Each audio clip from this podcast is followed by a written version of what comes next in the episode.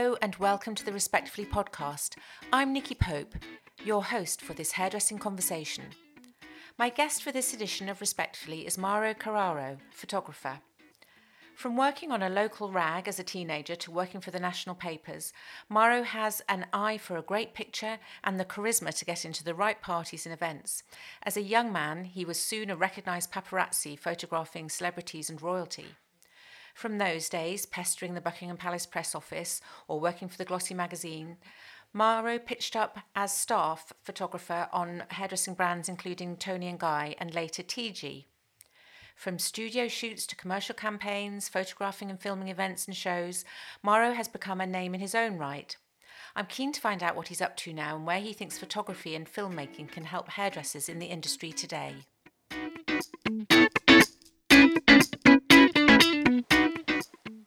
Hello, Mauro. Welcome to the Respectfully Podcast studio. Thank you, Nicky. Nice to see you here um, and to see the whole of your face without a camera in front of it. Um, so, I wanted to ask you to, to join us for a conversation. Photography and film is endlessly interesting to hairdressers and very sort of necessary in the way that everyone works. And we're all really talking a lot at the moment about AI. So, artificial intelligence, do we even need photographers? Do we even need hairdressers anymore? There's so much to talk about. What's the biggest thing people are talking about to you? Is it AI? Um, yeah, yes, yes. To a certain degree, people keep, keep people keep asking. You know, oh, how's AI f- affecting you? How's AI doing? And to be perfectly honest with you, um, it, it, it's there, and yes, there's some some really interesting things happening. You know, a lot of hairdressers are out there, kind of manipulating some of their old imagery to, to, to come back with, oh, look what I've done. But I don't know if if if AI is really going to replace creativity. Um, you still have to have that eye. You still have to have that understanding of what things are supposed to look like, or what things are interesting, or what things appeal. Yeah. Um, so even though AI is there, it's still just a tool Yeah, for someone tool, to use. Absolutely, yeah. So it's only it's only as good as you're going to use it, because you know, very obviously for photography in particular, you've kind of already been through that pain barrier with iPhones, smartphones, and digital photography in a way. Is like there was such concern that that was replacing photographers. Well, um, I- I guess the, the, the biggest thing that's, that's that, that I've found as an innovation is yes, Photoshop. Um, the photography side of it, um, or digital cameras. I mean, uh, yes, we all decried it, and I think I started off by saying, "Oh, I'm never going to stop shooting film, I'm never going to go digital." And then in the end, it was kind of like you know, I, I ended up opening up a, a digital studio with Anthony because economics basically meant y- y- why would you want to shoot and spend hundreds of thousands of pounds of, on pr- film and processing throughout the year when you can buy a camera that that, Yeah. that basically you can shoot as many pictures as you want you don't have to worry about how much it costs Yeah. um, so yes photoshop for me has most probably been the biggest innovation for hair photography purely and simply because it, it allows you to fix the things that you didn't quite get right Yeah. or, or it allows you to to to polish that image that you really really wanted to make perfect um, and I think that to me is really what's what's been the biggest inroad in in, in hair photography over Yeah. the last 20 years Yeah, yeah. And fix things like lighting. We're not necessarily talking about fixing hair. It's it's the sort of the environment that the photograph was taken and you can fix. there's there's all there's all sorts of things that you can do in Photoshop. Yes, um, obviously the reason you choose a professional photographer is because they have a reputation. Um, they have a portfolio of images that you've seen and you think, oh wow, that's really good. Usually that's because of the way they've shot something. So it's their lighting setup, the way they look at uh, how a, a, a model reacts. Um, but then, yes, maybe you've had a slight mistake with a hairlight not being in the right place and too much light spilling on the face, so you want to knock it back a little Yeah. bit. So, yes, you can correct little patches, you can fix little things. But yeah, really, it's kind of like, "Ah, I didn't quite get the texture right on the hair in that place. Maybe if we just tweaked it a little bit, bent it a little bit, just tried to, to, to manipulate it a little bit, it will then give you that sort of texture, that look, or that finish, you know, that end silhouette that Yeah. you really, really wanted to try and achieve. Yeah, yeah. So let's dial it back a bit. I've known you for a long time as a, a as a name, as a very um, What are you busy saying? You're person. saying I'm old.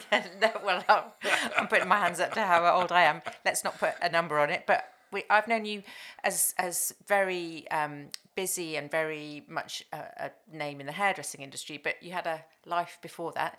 Just take us back to how you started in photography and what your sort of little backstory is. Again, I think it's it's a bit like hairdressers. Um, photographers and hairdressers, are, are, are their, their careers are, in, in my mind, are in, inextricably connected.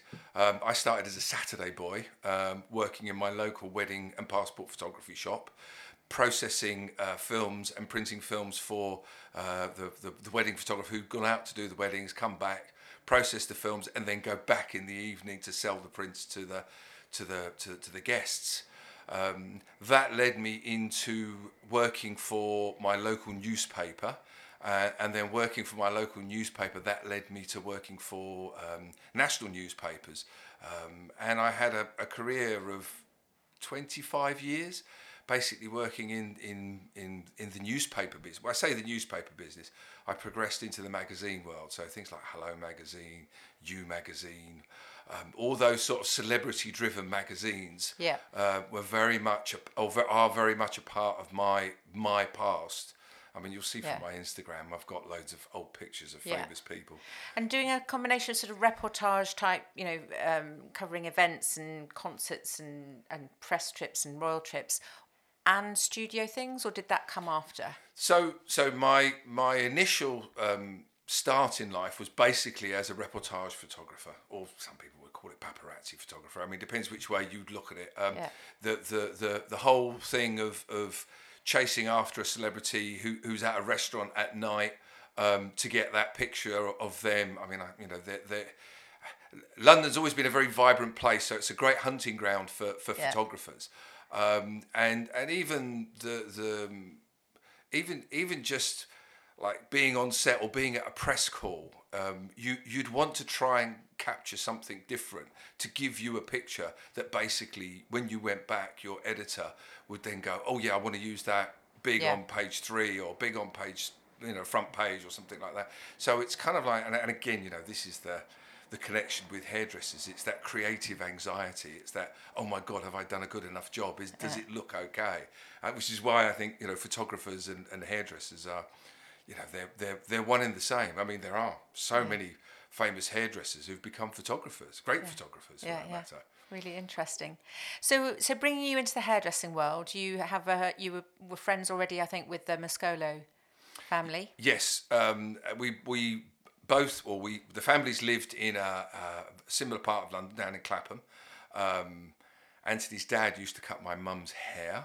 Uh, do- used to do my mum's hair. Yeah. And um, Tony, Guy, uh, Bruno, they used to go to my dad's restaurant. They used to go up there and, and entertain. So it's kind of like the, the and we used to share Christmases together. And Anthony and I are similar ages, so at the age of like 10, 11 years old, we used to pl- play as kids together. We went to different schools, but because we were in the similar streets in, in Clapham, we would often meet up after school. Um, he'd come over for dinner. Um, and yeah, you know, he got me in trouble a few times with my mum, you know, for doing things that we shouldn't have done. But although he says it was my fault, but anyway. Okay, you need to let that go now. so you so moving from the sort of the the magazines, the glossy magazines, the sort of celebrity world into hairdressing.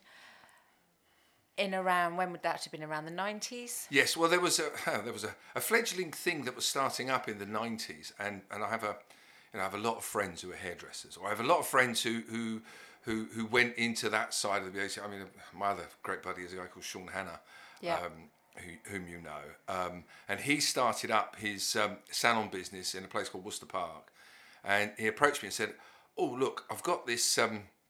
Competition I want to enter some pictures for. You know, can you come to my salon? I mean, you know, the first shoot we did for him, man, I, I look back at those pictures now and it's like, oh my God. um, and, but it was, you know, it was the start of the BHAs. It was the Right. start, it was the, British start Hairdressing of, Awards yes, it was the start, off. it was the start of, of, of hairdressers being recognised nationally. Um, and, and Hairdressers Journal, I mean, you know, it's a great thing that they started up back then, and it, and it was, it was, it's been a great way of promoting um, the industry. Um, and again, through photography, you know. Yes, because it was the first photographic competition that I'm aware of, or certainly the one that's that's endured, and it it was always about entering a collection. That was a question. Was it always a collection at the? Yes. Yeah.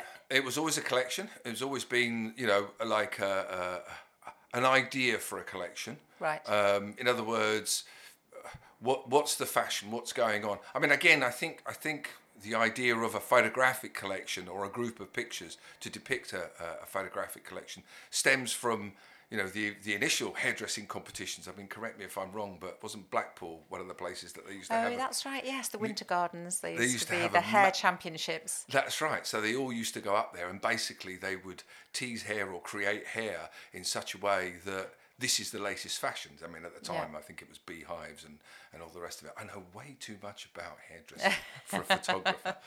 Um, and and those, I think, were the competitions where people like Teasy-Weasy, um, Vidal Sassoon, all those sort of people used to go along and compete. Yeah. So so so competition for a hairdresser um, is something that they've they've always wanted to do. Yeah. Because it, it, it pushes them. It pushes Yeah, their boundaries. challenging, and it makes you, you know, create new things. It, as well as as well as obviously giving people an idea of what you're about. In other words, you know, this is what I think hair should look like. yeah, yeah. Um, and yeah, the BHAs were just just a. a it was always excitement. There was always there's always been anxiety, excitement, um, lots of hard work that's always gone into producing these things, and still to this day. I mean, I Yeah. just shot my daughter's BHA. I won't tell you what a fight that was for a month. Oh gosh, but just staying with those sort of early days in the sort of nineties, what was what do you recall as being the preoccupation for creating a hair collection then? What were the things? What would be the challenges? so I, th- I, th- I think the the the the, the initial start were, was basically the the uh, it was an unknown, and obviously there were no boundaries, which is kind of where it's still at now, Yeah. really. Um, and so you you you went off to try and create an image or a set of images that you thought nobody else had thought of. Yeah, So the the, the, the challenges are, are, are multiple, which is how do you make how do you find the sort of girls that fit the sort of thing that you want to project? yeah, Um, how do you create technically something that nobody else has thought of doing? Yeah, And how do you then portray that uh, with with the way you get the models to pose or stand? I mean, yeah, so, so, so shot so many different um, types of collections. Some based on fashion, some based just on hair. There's there's all sorts of different fashions that the the British Hairdressing Awards has gone through. yeah, Um, and you know, a lot of great photographers have, have come out of shooting um, BHAs. Yeah, I mean, you know, yeah. An- Anthony Mascolo himself um, decided to start taking up photography because basically he couldn't find a photographer that was could see hair the way he the way saw he it. to see it. So I think Toni & Guy, I would say, from my my observations over through the nineties, they were the first company that I think of who really connected with the high street, the commercial aspect, that using photography to show what their clients might want to ask for, using photography as a way to um, release their menu, if you like, for the year, which arguably also Sassoon was doing, but that was a more sort of rarefied kind of hair, I think. But I always think of Toni & Guy as being very collect street collections. This was the sort of the look that we're going to stay with for the year that all the salons would have. So, the, so, so the Toni & Guy phenomenon, phenomenon yeah, uh, is quite is quite intriguing. Um, I've I've lived it for fifty years uh, or, or longer, and it, it, it's really interesting to to understand that he, here are four brothers who basically all had their own individual skills.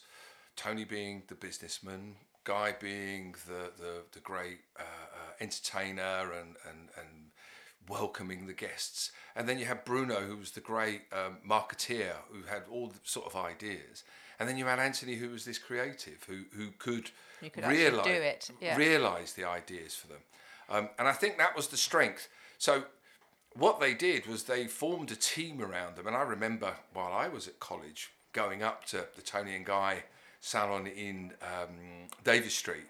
And on their model nights on a Monday night, um, they'd be doing models, and Bruno would say to me, "Oh, take some pictures, take some pictures," and then he'd take those pictures out and try and hawk them round.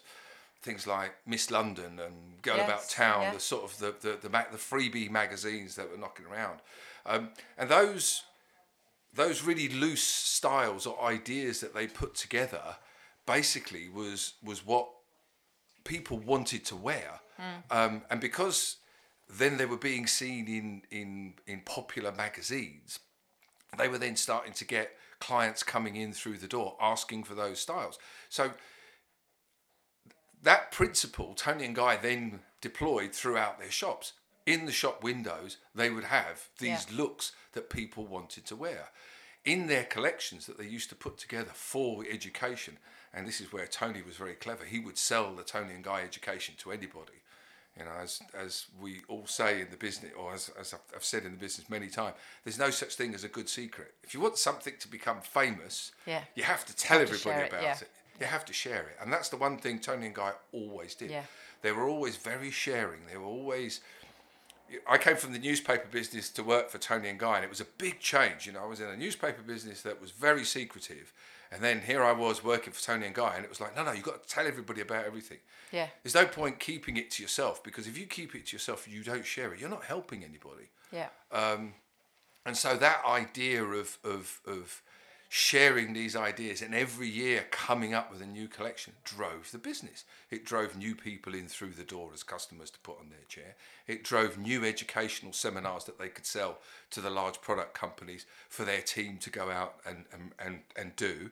And then it also dro- drove their in house team to want to become part of that top um, creative uh, uh, um, s- stylists that would go out on stage and perform these haircuts for people. So it was kind of like you know be, becoming that sort of famous art director. Um, and there are so many famous art directors that we now see from the Toni & Guy Yeah. era Yeah. out there in, in the hairdressing world now. So I mean, you know, that, if you think of that as a principle, you know, don't hide it, share it, Yeah. educate as much as you can, as often as you can, and show that to everybody. What's the one way you can do that Yeah. with photography? Photography, yeah, really interesting. Really interesting. So these days, we still, oh, well, luckily for magazines um, and for, for media companies such as myself, people are still quite focused on collections. Is that entirely driven by awards, or do you think that there is a reason why we need a collection? There's a, there's a ma- massive reason why I think a, salon every year, and I would say every year because obviously it drives more business for me. But Yeah. Look, uh, economics doesn't. eh, You should at least once a year or once every two years create a new collection. If you think about where we're at with media these days, you need a lot of, of awareness out there, whether it's social media or, or in the old days, it used to be leaflet drops, local ma- local newspaper articles, so or, or, local newspaper adverts. Um, so you need imagery. Yeah. Now, okay, the BHA is there, and it's kind of the top, and it's kind of really, really top creative. But if you look at creating your collection as something to drive your business, and then you put it in, and it does well, then there's you get a twofold return from it. Yeah. So, should everybody be creating collections? Yes. Should you get all your stylists every day to be taking pictures on their phones of the hairstyles they're doing? Yes. Should you be looking at having a small little studio area in your salon to take nice pictures of the clients that come in, like with a little ring light and all those things? Yes.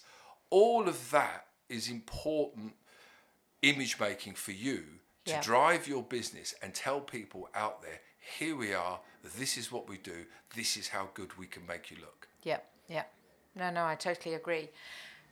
So, why? Um, what's your pitch for still using a professional photographer? Because some people are fairly decent at using a, a, a smartphone, if you like, and, and these phones can do anything and everything. What would be your um, making the case for saying this is what a professional photographer will do for you? I, I think, um, and, and, and, I, and I think you, you need to be specific with the type of photographer you choose. Right. So I, I think that what you will learn from using a professional photographer, you won't get anywhere else. So even if you treated that one day, I mean, I, we used to, when, when I was at TIGI, we used to run a course. Um, and, and we used to sell a lot of products by offering that course.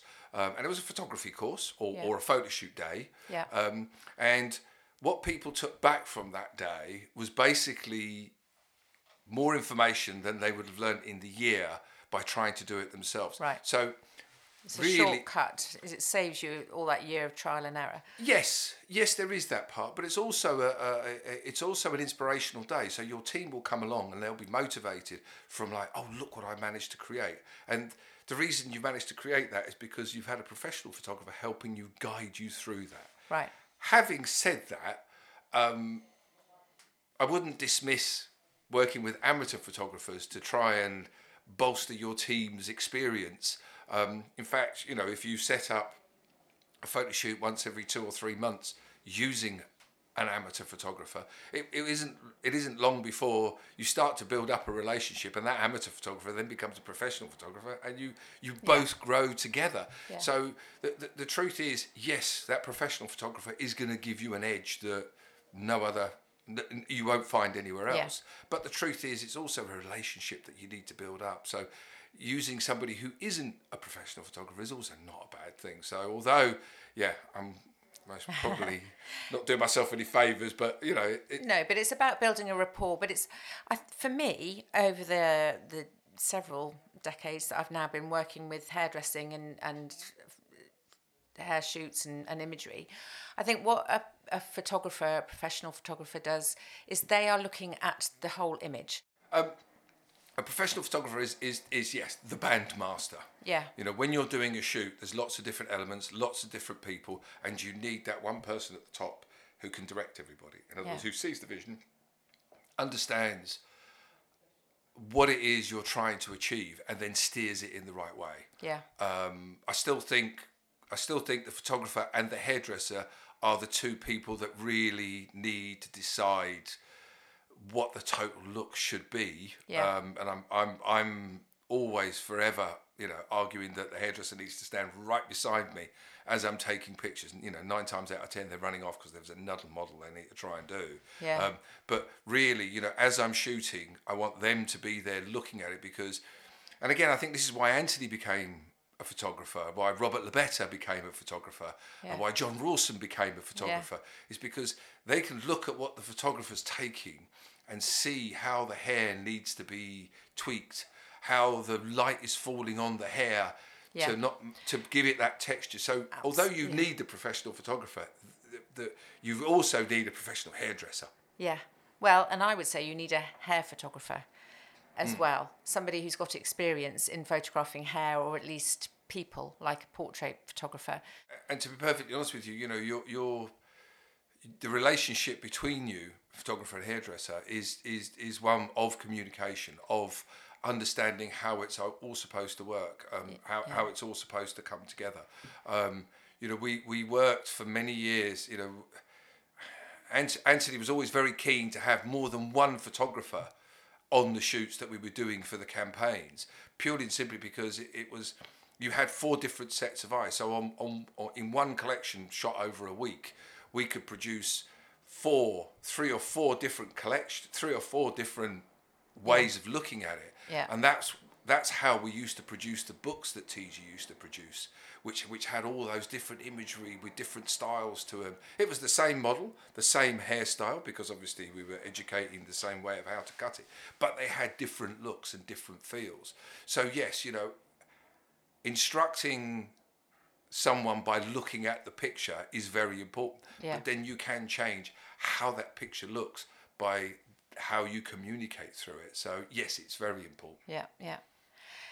I want to talk to you also about film. I'm very focused, if not obsessed, on trying to encourage hairdressers to do more with film because I think that's really sort of where we are now. And I think that's, you know, because you can, you know, fiddle around with things in Photoshop, because you've even got AI now creating pictures. I think for me, the real experience is on film. Um, I want all the hairdressers out there to have a decent piece of film, a decent biography on film, you know, something that you can put two minutes, this is me, this is what I'm doing. And taking film of events, we've got a platform, Hair Clips TV.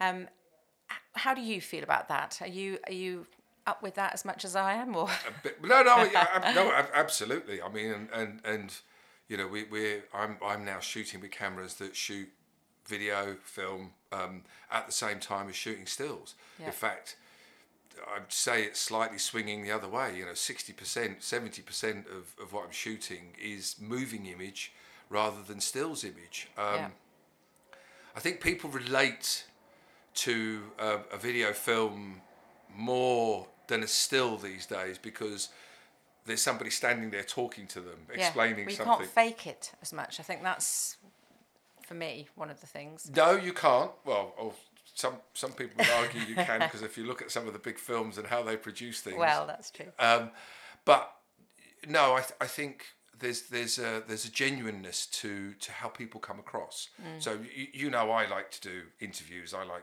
documentary style Yeah. filmmaking. That's kind of you know wh- where my background is. I like talking to people. I like getting them to talk. Yeah. Um, and when you get them to talk, they don't necessarily they don't necessarily say the, the right thing at the right time or in the right order. Um, and that's the beauty of film is or, or video. You can chop it all around Yeah. and then suddenly make quite a cohesive statement Yeah. come from, from, from what's being said. Add to that some nice looking pictures over the top of it, and all of a sudden you've got something that looks for quite professional Yeah. um, and, and, and really interesting.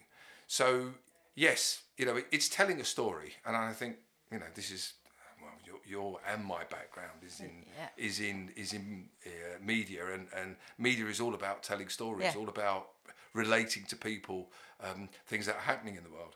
Yeah, and I think that also, if you need to sort of up your interest in film because that's what the social media is asking for, and that's how we communicate. I mean, I quite like even sending video messages to people from time to time. You know, for me, I think just different ways. It, it's really Yes, and and for instance, a lot of campaigns um, that I'm I'm working with for salons, what we will do is we will get the the, the real models because a lot of a lot of salons are doing real model campaigns. So what they're doing is they're getting not good looking people, but genuine people to come in who have their hair done, who look good, uh, and then they're putting those stories out on their social media.